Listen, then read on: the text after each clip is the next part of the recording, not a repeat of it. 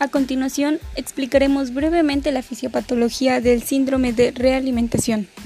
Hablando nuevamente en el sentido hormonal, va a ocurrir una serie de cambios en el organismo cuando el paciente es alimentado de nuevo, y sobre todo si es con hidratos de carbono. Se desencadenará una hiperinsulinemia favoreciendo el anabolismo. Esto se va a deber a la cantidad elevada de hidratos de carbono aportados lo cual hará que los electrolitos que viajaban en el plasma o a nivel intravascular entren con facilidad y en mayor cantidad dentro de las células, generando así un descenso en los niveles plasmáticos de estos. La fisiopatología metabólica se ve incrementando el requerimiento de tiamina debido al aumento en la utilización metabólica de la glucosa. La tiamina es necesaria por actuar como cofactor para el metabolismo de los hidratos de carbono. La gran ingestión de estos aumenta la demanda de tiamina. Sin embargo, el aporte excesivo de hidratos de carbono condiciona un estado de hiperglucemia, la cual puede llevar a una deshidratación por alteración hiperosmolar, diuresis osmótica, diarrea osmótica, cetoacidosis y acidosis metabólica. El exceso de glucosa no alcanza a ser metabolizado completamente, por lo cual es conducida por la vía lipogénica aumentando así las concentraciones de triglicéridos en la sangre y con el potencial riesgo de generar esteatosis hepática. El siguiente es la fisiopatología hidroelectrolítica.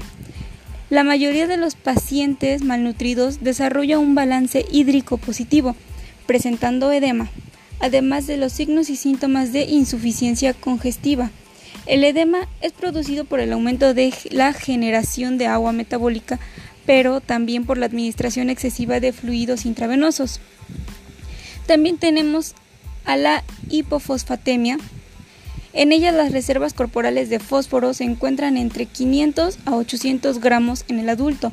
El 85% de este se encuentra en el hueso, el 9 a 10% en el músculo esquelético, el 5% en tejidos blandos y solo 1% en líquido extracelular. Se considera el principal anión eh, va a ser considerado como el principal anión dentro de lo intracelular, teniendo función estructural como componente de fosfolípidos, nucleoproteínas y ácidos nucleicos, además de formar parte de la, de la estructura o la moneda energética que es el adenosín trifosfato. Tenemos también la hipocalcemia hipo o también llamada como hipopotasemia, el potasio es el catión intracelular más predominante. En ese espacio se encuentra el 98% del potasio corporal, el 80% de su excreción es a nivel renal, el resto es eliminado en heces y en sudor.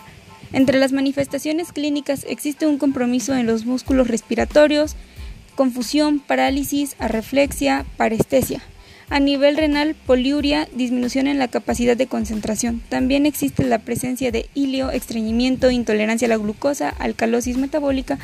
A nivel cardíaco, alteración en la contractilidad miocárdica, hipotensión, bradicardia, taquicardia auricular, bloqueo úrico-ventricular y extrasistoles ventriculares, fibrilación ventricular, paro cardíaco y muerte. Tenemos la hipomagnesia que quiere decir que el magnesio es el catión divalente intracelular más abundante, cofactor de diferentes enzimas e impredecible para un buen funcionamiento celular. El 99% se encuentra principalmente en músculo y en hueso. Hasta el 70% del magnesio de la dieta se elimina en heces y se excreta por vía renal, lo que quiere decir que solo el 30% se absorbe en la proporción proximal del intestino delgado.